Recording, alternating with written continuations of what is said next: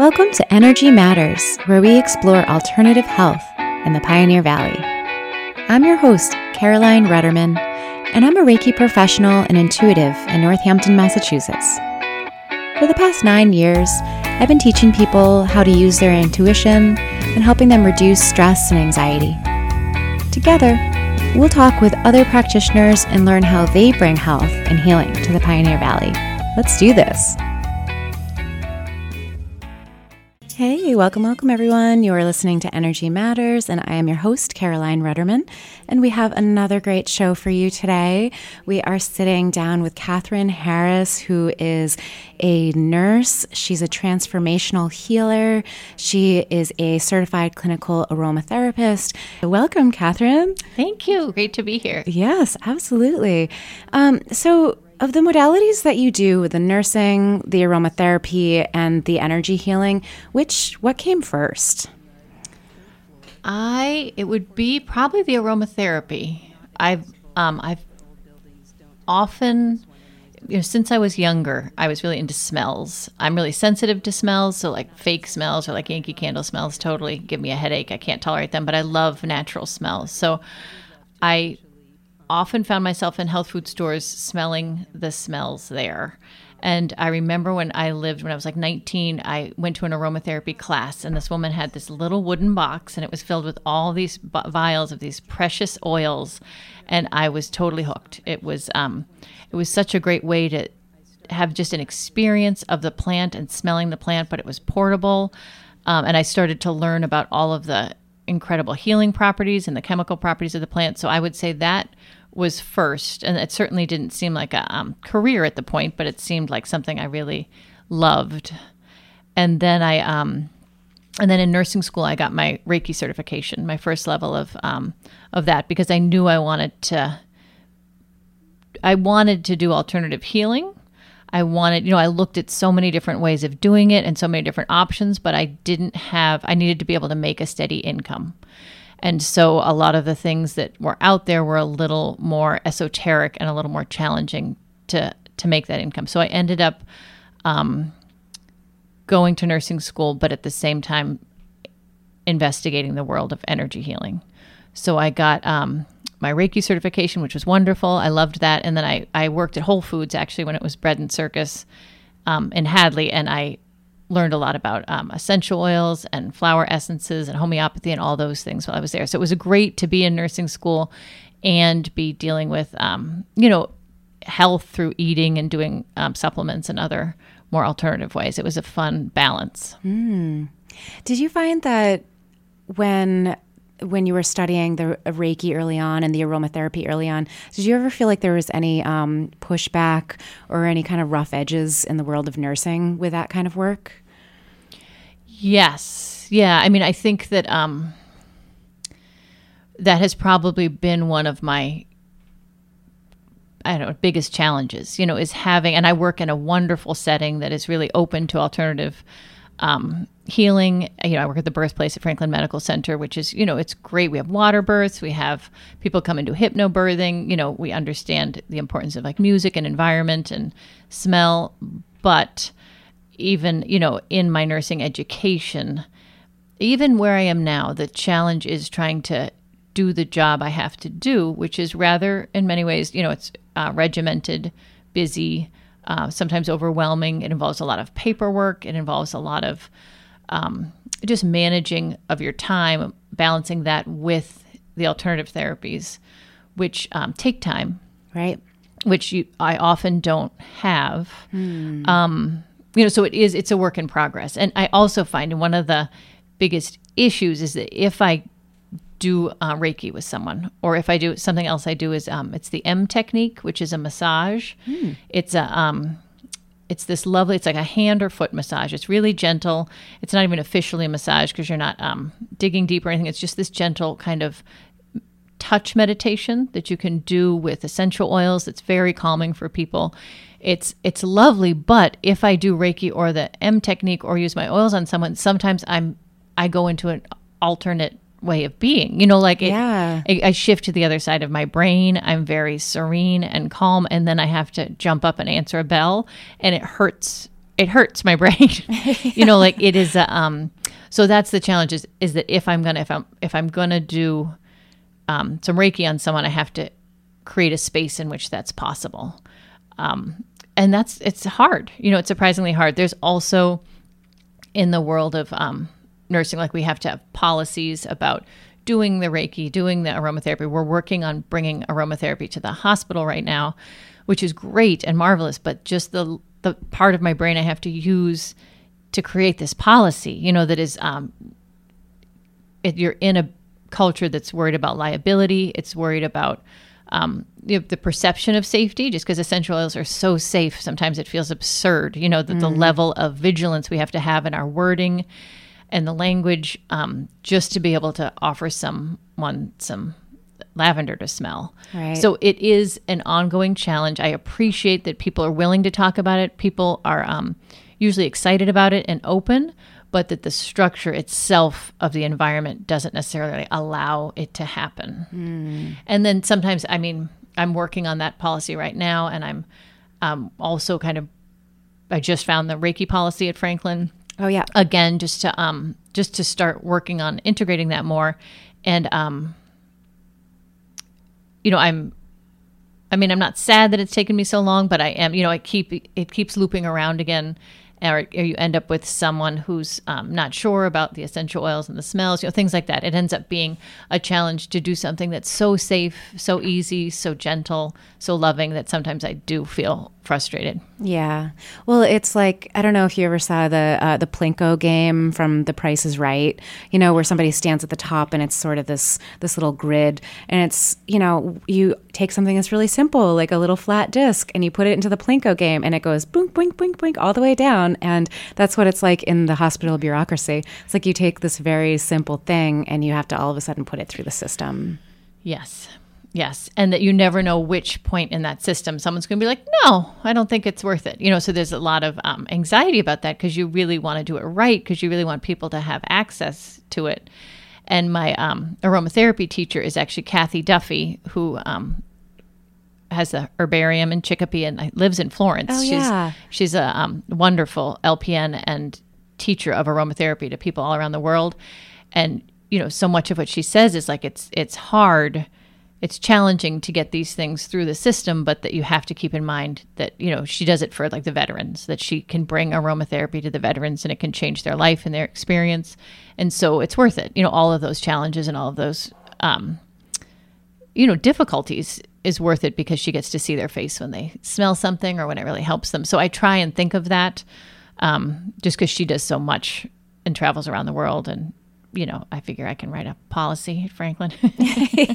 when you have that bandwidth, you yeah, know, it exactly, just yeah. takes a little extra sometimes. Well, that's really cool that you're that you're bringing that in. So, what is when you're working in the hospital setting? What does aromatherapy look like?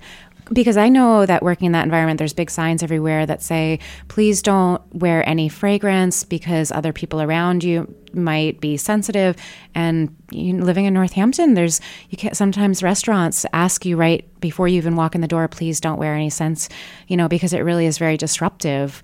Um, so how, how does that work in, in a hospital setting with the aromatherapy? What does it what does it look like in that setting? Yeah, and we're trying to figure that out. Like, how can you protect people from the scent? Because it is, and I'm one of those people who gets a headache if someone's wearing um, perfume. So I love those fragrance free signs, except for, you know, it was kind of comical. There's like a new push for the fragrance free, I think, because there's some allergic uh, um, staff members. Mm. So they, um, it was just when we were going to restart the aromatherapy, and we had like management was all excited about it, and everyone was all excited. And then I walked in, and those signs were plastered like every six feet around the hospital, like yeah. absolutely no fragrances, with a huge um, red X. So, yep.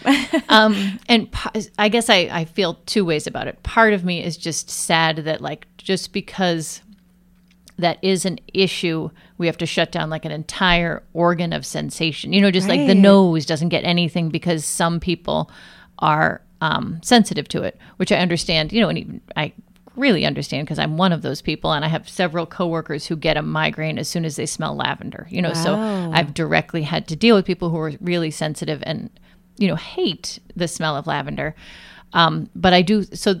There are ways around it is what, um, and the biggest way that we're going to use now is using a plastic personal inhaler. Okay. So that's those little, you know, they're probably like uh, two inches tall. It's a little plastic tube with a hole in the top, and inside is a little cotton. um, They're like tampons. Yes, that is what it's like. Yeah, Yeah, I've seen those exactly. before. Yeah, yeah, yeah. And then inside is a little plastic um, tampon, not really, but um, and then you put um, You stick it up your nose instead of um, it has a little bit. You can put the essential oil in it, and then you put a fixative. You know, you put like jojoba oil or something that helps it stay, and then you have this very contained um, scent. And so it has a cap. So you take the cap off. You have a little plastic sleeve with a um, hole in the top. You stick that in your nose, and you inhale. So it's great because it's personal. You know, like I've used that. Um, I make them for kids for test anxiety with bergamot and lime in them. It's really great for um, kind of grounding you and calming you if you're feeling anxious. So, um, and that's worked for a while, you know, because of course, uh, some testing site, they don't want everybody spraying some smelly spray. But if you have a little inhaler, it might look a little strange, but you can contain the smell and use it. It's, um, so that's our plan, you know, and there's lots of rules about how to create those and how to, um, you know, refrigerate them at a certain temperature and lock and key, all of that. But I think um, that's a way that makes it possible that respects the fact that some people will feel terrible if they smell certain smells. I think we're also looking at um, like citrus oils. Like, I think some people might be allergic to eating citrus, but as far as like, not too many people are sensitive to lemon or orange or grapefruit. And those are great oils that are really uplifting and can really shift a mood and really um, make everything smell better. Peppermint's another one. So to use the floral oils seem to be a bit more risky as far as people feeling sick about them. The patchoulis, like some people, the people love that or hate it, you know. So we would try and avoid those oils as well if we're doing, and you know, so so that's the hospital way we're going at it, and we've got um, a group of like seven nurses who are getting trained in it. It's very exciting. We're going to be able to um, implement that all around the hospital. And then we also have some patients who I teach a class that's aromatherapy for pregnancy and birth. And so that's specifically on oils for pregnancy and birth because some oils um, aren't safe in that time. And we go over those and they bring like a spray bottle or a um, massage oil of those oils. So that's a way you can use it in your room. You know, some we try and have people kind of check with their nurse, is this okay? Um, but usually I, I choose oils that aren't super triggering, hopefully. Yeah. And if worse comes to where somebody can just, you know, the oils, because they're so volatile, they do uh, disperse really quickly. Absolutely. So they, and even someone who's in labor, sometimes they'll love a scent and then they will despise it, you know, and so it's like you have to have it be able to leave quickly. yes. So um so those are some ways. Sometimes I still do like bergamot is great for courage. It's great for um, kind of lifting you up if you're feeling really depleted. So I do sometimes put a few drops of that on a two by two gauze and just people will smell it like if they're really despairing or um, losing hope. And that that's it's like a little green orange from Italy. Like it smells delicious. So I, I guess sometimes I'm a little sneaky, you know, so I try and sneak it in. Um, but officially, we'll be using the inhalers. So if you so outside of the hospital setting, how how would somebody receive an aromatherapy treatment, for example? Yeah. So um, we've kind of it, we start with kind of figuring out what's going on for them. Like, what do they want it for? Is it for sleep? Is it for pain? Is it for anxiety? Um, so, and we kind of figure out what's going on, what's the specific issue, and then we. I have a lot of oils. Um, so I How how many? Oh my gosh. I have I I don't um I mean maybe hundreds at this point. you know? Hundreds plural. Yeah, because there's so many amazing oils. You should Oh see the gosh. look on Katherine Harris's face right now. She looked so excited when she.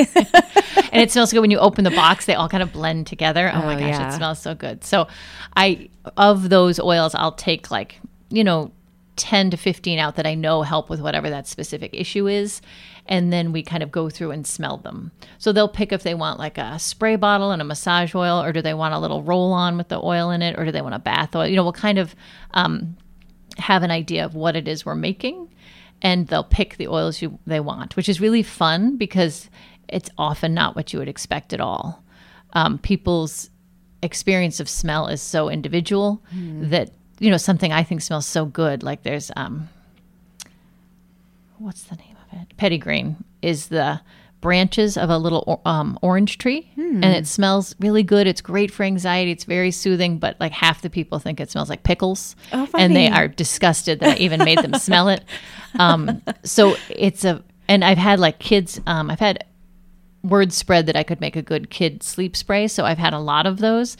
And the kids pick the craziest things, you know, things that you wouldn't, um, you know, like maybe a spearmint and patchouli and um, rose, like just something that aren't traditionally used for sleep and aren't necessarily great together, but they pick it, they love it. And then their parents are like, oh my God, it works. Like it works. We spray the spray, you know, and some people call it like the, uh, getting rid of the monster spray or something like that. You know, Oh, they I love spray that. so around they the make a little protective barrier. right, exactly. Yeah. Um, so it's partly the chemistry and the science, and this is what's been, you know, because essential oils are so cool just because, like, fragrance itself, as soon as you smell it and it hits your brain, it actually alters your brain chemistry. Like, it really does create a shift. And studies show more and more, not only are many of them good for fighting germs and helping with wound healing and things like that, but they really do shift your mood. So, like, studies have been done with citruses and lavender and so many of the oils that they really are potent and have so few side effects. You know, like maybe some people don't like the smell or a little skin irritation if you pour it on you. Um, so I went off on a tangent. I forgot. Oh yeah, so we pick uh, we pick the oils that they um, like, and then we stick them in a blend, and we do a lot of um, smelling back and forth to make sure it's perfect. And that's also fun too, because a huge variety of people all like they seem to really like the process, and they do find the perfect. You know, it'll be um, add a little more of this, maybe a little more lemon, maybe a little more rose, and then they get a concoction that's theirs. You know, and I write it all on a post it so I don't forget um, because again, it's uh, smelling all the smells kind of puts you in a place where you're not the best at remembering facts. Yeah. Absolutely. And then we make up a blend and I send them home with it. Lovely. So we were just kind of talking about how you help people create their aromatherapy blends, as well as um, the the brain science behind helping it kind of shift, helping people shift into a different space of relaxation. Um, so how does you know like I guess my question is, I mean, it, it almost the way that you're talking about it, it almost sounds like when you create a formula for people, it sounds like a you're a perfumer, like an aromatherapy perfumer in a lot of ways with botanicals instead. Yeah, yeah, yeah. I mean, I think it is. Um, it's part of what's so fun is it's so individual. So, and in the beginning, and sometimes I have tried to make a blend based on you know what my intuition is and what I know would be best for that thing, and it never quite works as well as having that whole process with someone. Which is um, the process is fun. It's a great way of getting to know somebody and kind of um, hearing their wants and supporting them in that. So it is. It's this kind of um, collaborative, individualized. And I hate the the word perfume just makes my head hurt because it. Oh my god! I like my entire senior year of high school. I would put this perfume on that I got that I thought was so great, and then I would feel nauseous and have a headache all day. I thought I Oh, had no. some terrible allergy to something, and it was to my damn perfume that I was putting on every day. You know, so um, When did you make the connection that it Oh was my gosh! Finally, I was like, "Oh, could it be this thing?" I was. It was a long time. You know, it was. um Which is so comical to me, but it just never occurred to me that it could have been the thing I was spraying on. But it took me, I mean, probably like six months or something like that. You know, I was finally like, "This thing, when I spray it on me, makes me sick." You know, I had no awareness of that. Do you do you find that people have the same amount of sensitivities or less or more sensitivities to aromatherapy versus the more like um like chemical perfumes?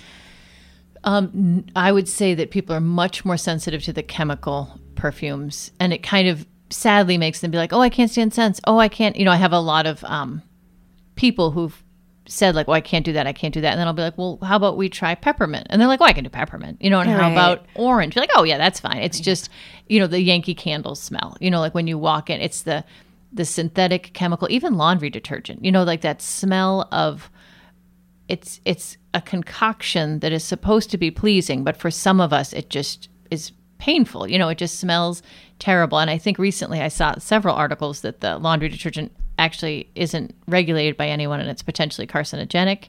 Like it's um it's nasty. You know, so I think obviously I'm biased for natural oils because I'm calling the other ones nasty, but yes, it is um it, it, so people have much fewer problems with the natural oils. Some people are specifically allergic, like to the lavender. That is, I mean, it's great. It's been shown in studies to really help with migraines. It's wonderful for relaxation. It's a great, um, like, germ fighter. It's a perfect oil to start with if you're interested in aromatherapy, but probably 10% of people think it smells terrible and it gives them a headache. You know, so that's, um, I would say specific to, and same with patchouli. That's another one that people either love or can't stand. But most oils are not as offensive to people as the um, synthetic ones. What do you like to use for yourself, and in what kind of circumstances do you use aromatherapy?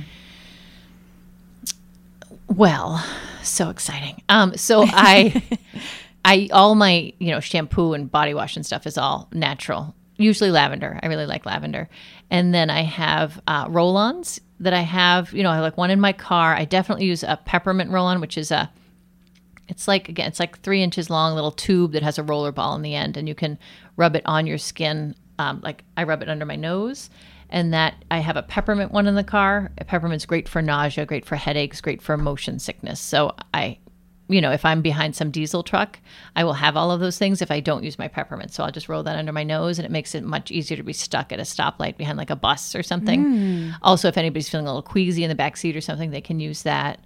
Um, I have a diffuser, which is when you, it's like a little humidifier that you drip the essential oils in and it um, sprays out in a small amount throughout the day. So I'll use that. Um, depending on my mood. You know, like I'll usually use like a citrus and a peppermint. I love frankincense, um, which is a great. It's a it's an ancient. Um, it's like the sap of a tree, and it's very. Um, it's been used in studies for helping with depression. It helps with sleep. It helps with respiratory issues. It helps with skin. It's this lovely oil. And one of the things it does, and I think part of why it's been used in religious ceremony and um, both Muslim religion and in Catholicism, they use it. Uh, they diffuse it with the, the, the smoke, the resin, the incense, mm. um, and they it studies have shown that it does something to make you take deeper breaths. Really? So you take a deeper breath, and that you know continuing to take deeper breaths kind of connects you to the divine and kind of stops the chatter of your mind. So it's this really wonderful oil. So I try and use that. It's pricey. Um, so I'll usually use that as like a, and again, like a perfumer, maybe you try and have like a low note, a medium note, and a high note. So um, I usually would, would, put frankincense in as a kind of lower note. It's very earthy. Um, so I would diffuse that. And then I have, uh, when I go to bed at night, I have a humidifier. So it, this is like I'm stretched out, like yeah, morning yeah, to evening. I love thing. it. Yeah, I love it. and do you? I mean, is there is there a massive difference between uh, the essential oils that you might mix into your uh, shampoo and conditioner versus the aromatherapy oils, or are they kind of on par with each other? Like, how would somebody, if if they were just going out and purchasing some aromatherapy oils, how would they know what is the quality that you would recommend versus something that is sort of just cheapy, right. filled with fillers or whatever? Right. Sure. Yeah. Yeah. That is a huge question and issue in aromatherapy. And my teacher, Kathy Duffy, um, refers to it almost like it's like coffee or like wine. So it's like some are like the uh, gas station coffee, you know, and some are like a really amazing. I don't drink coffee, so I don't know what the best is. Like a um, Northampton coffee, you know, that's a um, coffee shop nearby. So, um, yeah, like I've seen that one. yeah, my husband likes that one. So yeah, they are delicious. Um, so the range is huge. And um, generally, you know, the oils, there's also the world of multi level marketing in essential oils. So, two of the biggest companies are um, multi level marketing companies, which I don't want to say anything to make anyone feel bad, but they end up, the price is a little more because you're paying, or a lot more because you're paying for the people above you and the people above you. So, you know, it's a pyramid. So, um, those oils are more expensive, so I don't use them. Um, because for the quality, so in, in the ones that they sell, like the Aura Cacia that they sell at the health food store, like that's fine. Those are fine. I have on my website the sources of oils that I use, and that my aromatherapy teacher, like, it's a clinical aromatherapy class. We use them for the clinical setting. They have to be very pure. They have to be tested. You need to have their chemical um, rundown to have them in the hospital. You need the MSDS sheet, you know. So all that is. Um, so I there's like there's many small great companies out there that are family companies that really keep track of where the oils are coming from because maybe even more than coffee or wine there's a black market out there so people do do a lot of aromatherapy black market it's true because some of the oils like a little it takes an acre of lavender to make a liter of oil Wow. So it's um it's it's a lot of money. You know, it's a lot of and for roses it takes 2 to 3 tons of rose petals, like beautiful lush rose petals picked off the branch, put into the distiller. It takes 2 to 3 tons to make a liter. Oh my goodness. So there's a whole world out there like when the rose harvest comes, the prices come out, they um sell it off to who's going to um, be selling it around the world. Like it's a it's a it's a big deal, you know, and the potential for it being a racket is there. So some people just make fake stuff, you know, they just make a synthetic um, rose oil and try and sell it. Hmm. So you do, I've found that I just have to get myself in with some companies that are really trustworthy. I have also found that the those the companies that I buy from, like um, Appalachian Valley Natural Products, is one. Um, Elizabeth Van Buren is another one. Nature's Gift is another one. They're not more expensive at all. Like they're really great oils. They're really um, scientifically tested, but they also keep in mind that like peppermint is easy to obtain. So is orange. Like it doesn't take two or three tons of oranges. You know, like you can just sque- squeeze the oil from the rind. So a bottle of that will cost ten dollars. You know, as opposed to the six hundred dollar rose oil.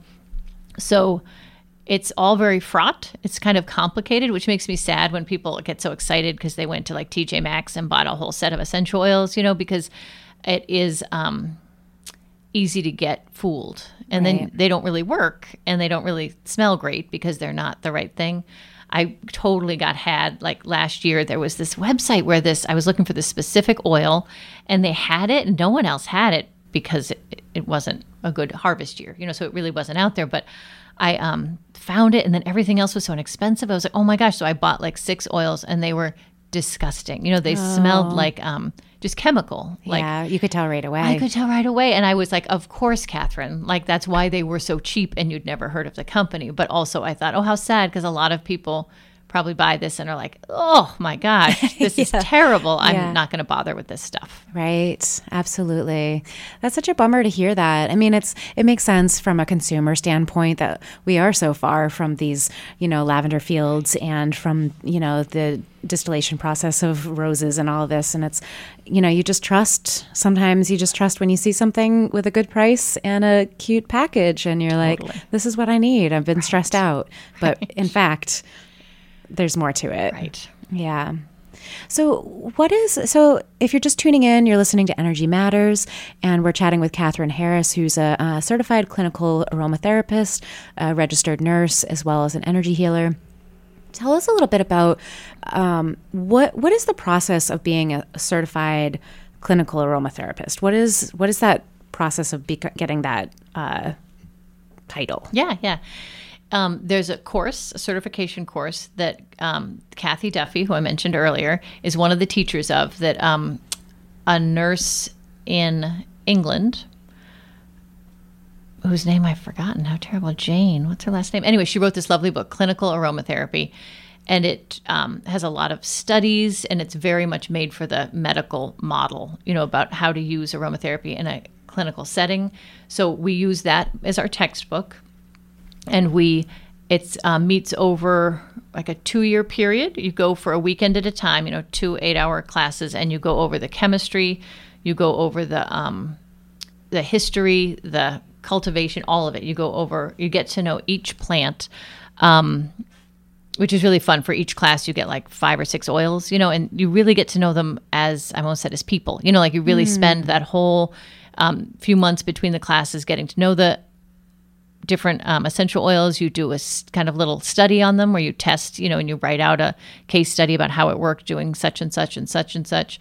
You do a research project. Case case studies and research projects perfect for a registered nurse. and it was cool because the class, it's like I did mine in Boston, and it was um, probably maybe 15 of us. It was probably three massage therapists, 10 nurses, four doctors. I don't know. I, my math isn't going to be right, but it was a really cool, diverse group of, and then a couple of just lay people, um, maybe a chiropractor. So it was a neat group of people getting to come together and each using it so differently in the clinical setting. Um, but yeah, so then and then there's a research study that you have to present to a group of people, and then there's a big exam at the end, which was harrowing, and then a, a research paper on the research, you know, whatever that you did. That's really cool. What did you do your research paper around? I did um, using making a natural deodorant with witch hazel, spring water, cypress, and lavender. That's pretty brave to make to test deodorant. And I'm someone who usually can't use a natural deodorant, you know that. So I had people on one side spray the um, natural deodorant, and on the other side use their regular, and then they would, which is great because you could compare, you know, in a, the same day. So and I brought, you know, like 20 bottles of it to work, and had to give the form for everybody to fill out, and you had to have like a. It was it's involved. and you did it at work too. That's cruel. I did it everywhere. Anyone who was willing to try my deodorant, you know. But um, but yeah. So it um, and it did work as well as they did. I they worked. You know, it worked as well. Some people used a natural deodorant, so that was a little tricky because it worked like as well as Tom's of Maine, you know. But um, it, it and it does work. It works nice, nicely, and it's got a nice earthy scent. You know, we still use it. Cool. Do people is that available through? Because I know that you also um, have products that you make available for people um, to purchase. Do you st- do you have that as one of your products that I you don't. I should. Well, I mean, if you did all that research on Exactly. it, because I know you have the the monster spray for the kids' Yes. sleep pillow. Yeah, yeah, I saw that on your site. Um, and what other kind of stuff do you is popular that you um, create? People love the sleep spray. Yeah, sleep you is a big issue. It's a big issue. You know, it's interesting. Of um, I make a, uh spray for focus. I make a germ spray, which is great. It's got this like combination of things that really help with germs. I make a, the sleep spray, um, stress relief spray. I did in the last couple of years just because people were demanding it. Um, but I would say the sleep spray is the one that people have the most trouble with sleeping. Yeah, yeah, because that has all kinds of effects. Yes. All kinds of effects throughout the day. Absolutely. Absolutely. Yeah. So it does seem it does seem to essential oils really do help with that. So you can um you can spray, you can do a roll on, or you can diffuse it throughout the room like different essential oils. Very neat. Your website is um, crowladyhealing.com if anyone is curious and wants to learn a little bit more about what you do and your offerings. Um, how, did, how did you become the Crow Lady Healing? It's so funny. I get asked this a lot, and it was kind of intuitive. You know, it was kind of just a, um, I love birds, love them, always have. And I initially, after college, did some uh, wild raptor rehabilitation. Wow. Where we did, um, it was so fun. We, I lived in Burlington, Vermont, and I volunteered there. So it was, um, you'd go and dress the wounds of the great horned owl, and then you'd, you know, teach the um, you know, help the kestrel fly. Like it was so awesome, and I loved the crows. I'd always loved crows. I love their sense of humor. I love their um, their smarts and their tricksterness. You know, Um How do crows have a sense of humor? Tell me. oh me. my gosh, they they um they're one of the few. Um, birds that use they have huge brains. The corvids, you know, the crow family, they um, like there are these funny videos of them like they'll they slide there's a golden roof in Russia on some big fancy building, you know, domed roof, and they have keep wiping the gold off with um by flying by they slide down on their backs. Oh my You know, like they love to slide. like a big slide They love um fun. They um and they've actually shown to be like they're doing studies with them now where they can um if someone comes like if if someone comes with a gun to a they call it a murder of crows. That's like a big roosting of crows. They roost together as juveniles in these trees. There's thousands of them cawing. It's um quite a ruckus in a neighborhood. So if someone comes with a gun and shoots one of the birds, they will remember that person and they will remember that they had a gun. So the next time someone comes with a gun, they all know to leave. They'll, I have heard they have a ma- they can recognize a human face. Yes, uh, yes. And even they did a study where someone came with a mask on and was disruptive to them, and then they waited several generations later so that no one there in that tree was from the generation where he'd come with the mask on, and he came and they were all they had the same response. So somehow they pass things on to one another, Oh my which I goodness. Also love. But they're um, they're just kind of naughty. They steal things. They I love how they mob the owls and the and the eagles. You know, just um, sometimes it's to defend their young, but sometimes I think they're just annoying. The So you're the crow lady. yes, I know. So I love the and part of what I love is the um everydayness of them. I mean, part of what I think about like magic and Reiki and aromatherapy is that it doesn't have to be lofty. It doesn't have to be distant. It doesn't have to be something that you strive for out of your household or life. You know, I love I studied a lot of meditation, I studied a lot of yoga, I went to India, you know, just this whole idea of living a life kind of separate from the mundane and everyday that just wasn't really an option for me because I I wanted to have a family. I wanted to live in this world. You know, I didn't think it was going to work to be in a monastery or be a meditator or um, only do yoga. So it was like, okay, I'm going to be in this world and appreciate what there is every day in front of me. So it's, I think the crows symbolize that to me, like in a way that the magic, they're so smart and wise and funny. They're in a lot of mythology, not just in Native American mythology, but around the world as the kind of one who kind of sees what's going on and, um, you know, kind of tries to remedy it in their own way. So I think I loved the idea. I didn't want to make myself separate or different or unapproachable, but I still wanted to have access to the magic, you know, and the and the beauty and the healing that the natural world and the world around us offers. So I think a part of me was took Crow Lady, you know, I almost have this image of this woman with this wild hair and this crow on her head, you know, that's um that's kind of grounded in both spirit and the earth. So I think that's um, why it came to me.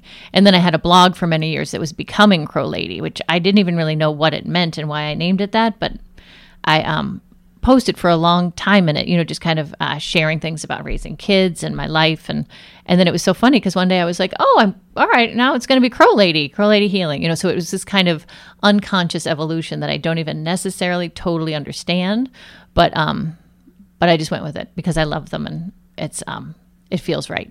I love that. Could you have imagined yourself, you know, having traveled, having just ran off and lived on an ashram or or you know, somewhere else or monastery or something? Could you have could you have delved into that light that side of of your spirituality? Yes, yes, and I I I loved the um, ten day meditation retreats. You know, I would do a couple of those a year. You know, I I certainly you know I do have some belief in past lives and reincarnation, and I certainly think I've done that. And I tell myself I'll get to do it again because it um and even a nun like anything you know like just I really um there's some definite attraction and yearning for that that um you know, I try and assuage with, you know, meditation and being out in nature, but I do think that I'm one of those people who could have loved doing that, but I really wanted a um, family, you know, and I really wanted, you know, I haven't done a meditation retreat since I had kids 17 years ago, just because I haven't wanted to leave for 10 days. But, um, and it's interesting as the kids get older, thinking, oh, would I, you know, maybe I would do that again someday. But, um, but yes, it definitely does call to me. Mm, Tell those kids, you've got me until you're 18. I know. And then my poor husband, like, what? but yeah, he could go fishing or something.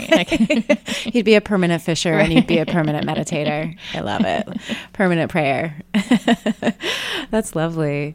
So, um, so you know, how do you with all the with all the busyness of of maintaining your work at the hospital, trying to bring energy healing, Reiki, doing classes, you know, how do you and, and trying to harvest your spiritual life and that everyday magic? How how do you balance everything?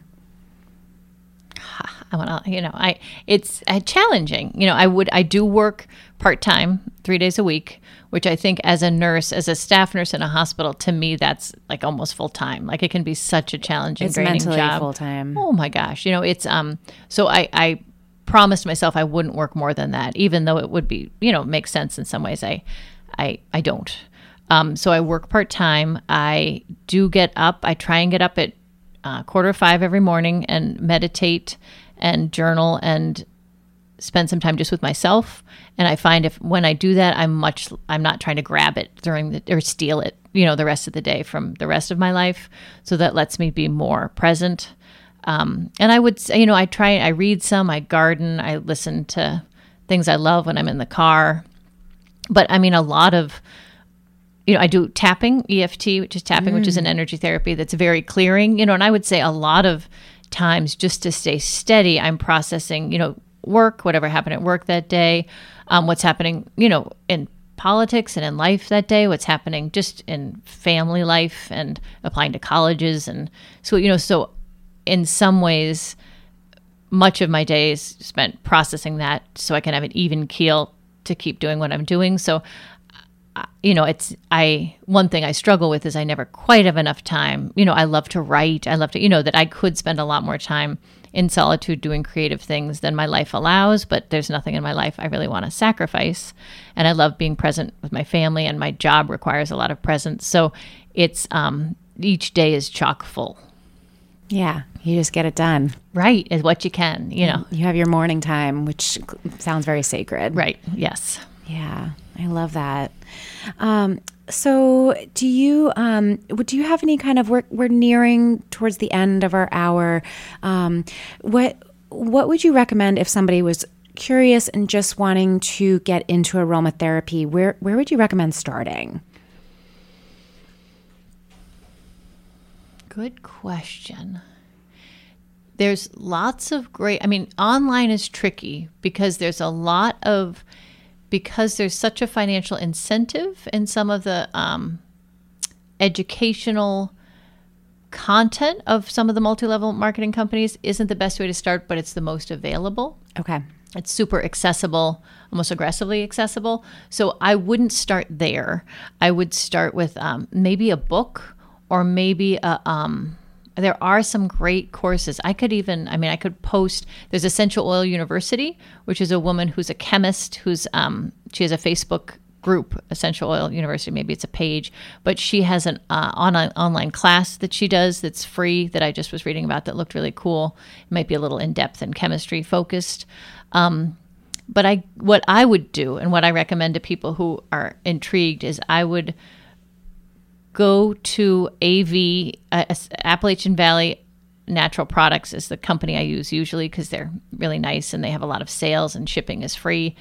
I think if it's over $35, I would go buy a couple oils. So I would just what appeals to you, like maybe a lemon, an orange, wild orange is wonderful, peppermint. Uh, they also have uh, samples. So then you could sample a few of the fancier oils that might you might not want to spend, you know, 20 bucks on, but you can get a few drops of it and get a sniff. And I would I would order $35 worth you get free shipping or from somewhere, you know, order some oils and the peppermint I mean, all of those could cost about five dollars each, so you could get quite a few oils. And I would just start um, smelling them and start using them throughout the day. I think there probably are books about beginning aromatherapy, but I'm not sure what they are. Okay. Um, well, I think that that sounds like a great place to start and some good areas of what to watch out for versus what to, to gravitate towards. So I think that that sounds very, very helpful. Um, do you have any, um, well, and so, and you also offer uh, classes within the hospital setting as well. Is that just for people in the birthing center that those classes are offered? If somebody's um, having a having a baby um, up at Baystate Franklin and Greenfield, um, can you tell us a little bit about what those classes are all about that you offer? Yeah, yeah. So it's the um, pregnancy for aromatherapy and birth. So I offer it probably like every two months, and sometimes it's a um, it's usually a pregnant person. Sometimes it's a doula who's interested in it. Sometimes it's a often it's the pregnant person's mother for some reason. I get a lot of moms who come, so we'll just make a blend for them. You know, so it's just a, it's very relaxed. It's a um, but I'll just talk about essential oils, how they work, um, where you can get them, and then we have. Uh, you know, I have a tray of, of oils that are safe for pregnancy and for birth. And so we sniff them and come up with either a, a massage oil that's good for um, whatever pain or discomfort or stress they're having, or it's for labor. So there are some oils that kind of uh, can get people going into labor potentially or are more invigorating or help with the stress of that. So generally, the hospital classes are focused on the pregnancy and birth. Fabulous. And do you have any last words of wisdom that you would like to throw out into the universe? I mean, I guess get good sleep. You know, and um and um we'll start and, there. And yes. meditation. I mean, I know we all hear it all the time, but I just and I used to meditate, you know, before I had kids pretty regularly, but I just started again. Just for the last year, I've been really diligent about getting at least sometimes it's just five or 10 minutes in a day. And um, it really does help. So I know blah, blah, everyone says that, blah, blah. You read that in every article. But if you can start now and just dedicate to trying to do it for the next month, um, it, it ends up that you want to do more and more and it expands and it's it's really nourishing for the whole rest of your day. It really is quite lovely. Lovely. I know. You know, it's it's true. I feel like five or ten minutes of meditation is almost better than trying to work for an hour you know, yeah. or to do yeah. that for an hour. It's just get your five minutes in, yep. get your 10 minutes in, and it almost leaves you wanting more. Yes, exactly. You're like, oh, is it ending? and you stay focused because you're like, I only have five minutes to right. do this. I yeah. have 10 minutes to do this. And as soon as that alarm goes off, you know, you get into the habit of it. It's like, it's just so pleasurable yes. when you're in it. So those, those can be very, very effective ways of, of getting your, getting your um, relaxation on early, starting the day positive. Well, thank you so much. Um, and give a shout out to what uh, your website is so people can know how to find you and any way that they um, that they can find you on the interwebs or in real life. Great. Um, a Crow Lady Healing. So it's www.crow, like the bird, lady healing, all one word, dot com. Or you can Facebook. I'm at, at Crow Lady Healing. I've got a Facebook page. And then I'm also on Instagram at Crow Lady Healing. So if you want to check any of those out, a lot of those are um, nature pictures, you know, that I can't help myself from taking and want to share them somewhere, um, but also different things on my products and classes in a way you can message me if you want. Fabulous. Well, thank you so much for coming on the show today. And um, I really appreciate being able to pick your brain a little bit about aromatherapy and, and um, hearing some of your wisdom around that. Great. Thank you so much for having me. Absolutely. Um, so we're going to close out now. Um, thanks, everyone, for tuning in, and we will see you next week. Be well.